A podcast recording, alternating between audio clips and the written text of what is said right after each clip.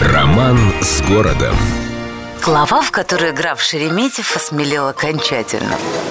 Когда-то давным-давно на берегу безымянного Ерика шумел сурово темный лес. В общем, обстановочка была не самая радужная. Но, тем не менее, Петр I решил, что земляная в Африке земля – подарок ценный, и пожаловал эту землю фельдмаршалу графу Борису Петровичу Шереметьеву за заслуги и доблесть.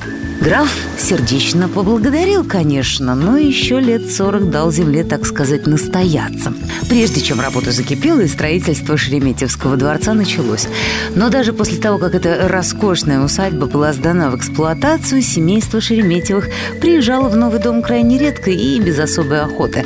Дело в том, что хоть и безымянный Ерик уже получил гордое имя Фонтанки, петербуржцы как-то все равно не спешили оккультуривать ее берега. Так что особняк, прозванный Фонтанным домом, продолжал стоять в окружении леса, в котором, кроме всех прелестей, завелись еще и страшные лесные разбойники. Словом, Шереметьевых можно было понять. Только следующее поколение хозяев оказалось смелым и решительным, и то после того, как в конце 18 века райончик сделался, ну, более или менее безопасным. В конце концов, Шереметьевы расхрабрились до того, что завели в своей усадьбе целый театр с труппой крепостных, которые получили от хозяев благозвучные и приличные псевдонимы взамен фамилии, которые иногда при дамах и не произнести было.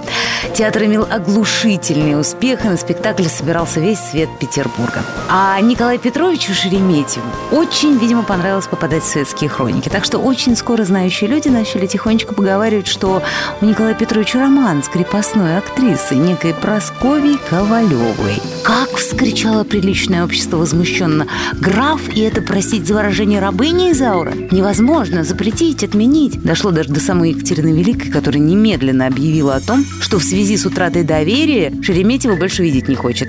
Но Николай Шереметьев не только не посыпал голову пеплом, что, мол, был неправ, спылил, исправлюсь. Он дал своей Прасковье Ивановне вольную, женился на ней и боготворил ее до самой ее смерти в 1803 году. И всем пришлось смириться. Некоторые поговорили, что Екатерина II смирилась в основном потому, что когда-то императрица тайком снимала у Шереметьевых их особнячок для одного из своих фаворитов, некого камер-юнкера, которого потом там же зарезал другой ревнивый фаворит Ее Величества. В общем, темная история. Но знающие люди краснее уверяют, что просвещеннейшая из цариц была не такая. Другая она была. Вот что. С любовью к Петербургу. Эльдо радио.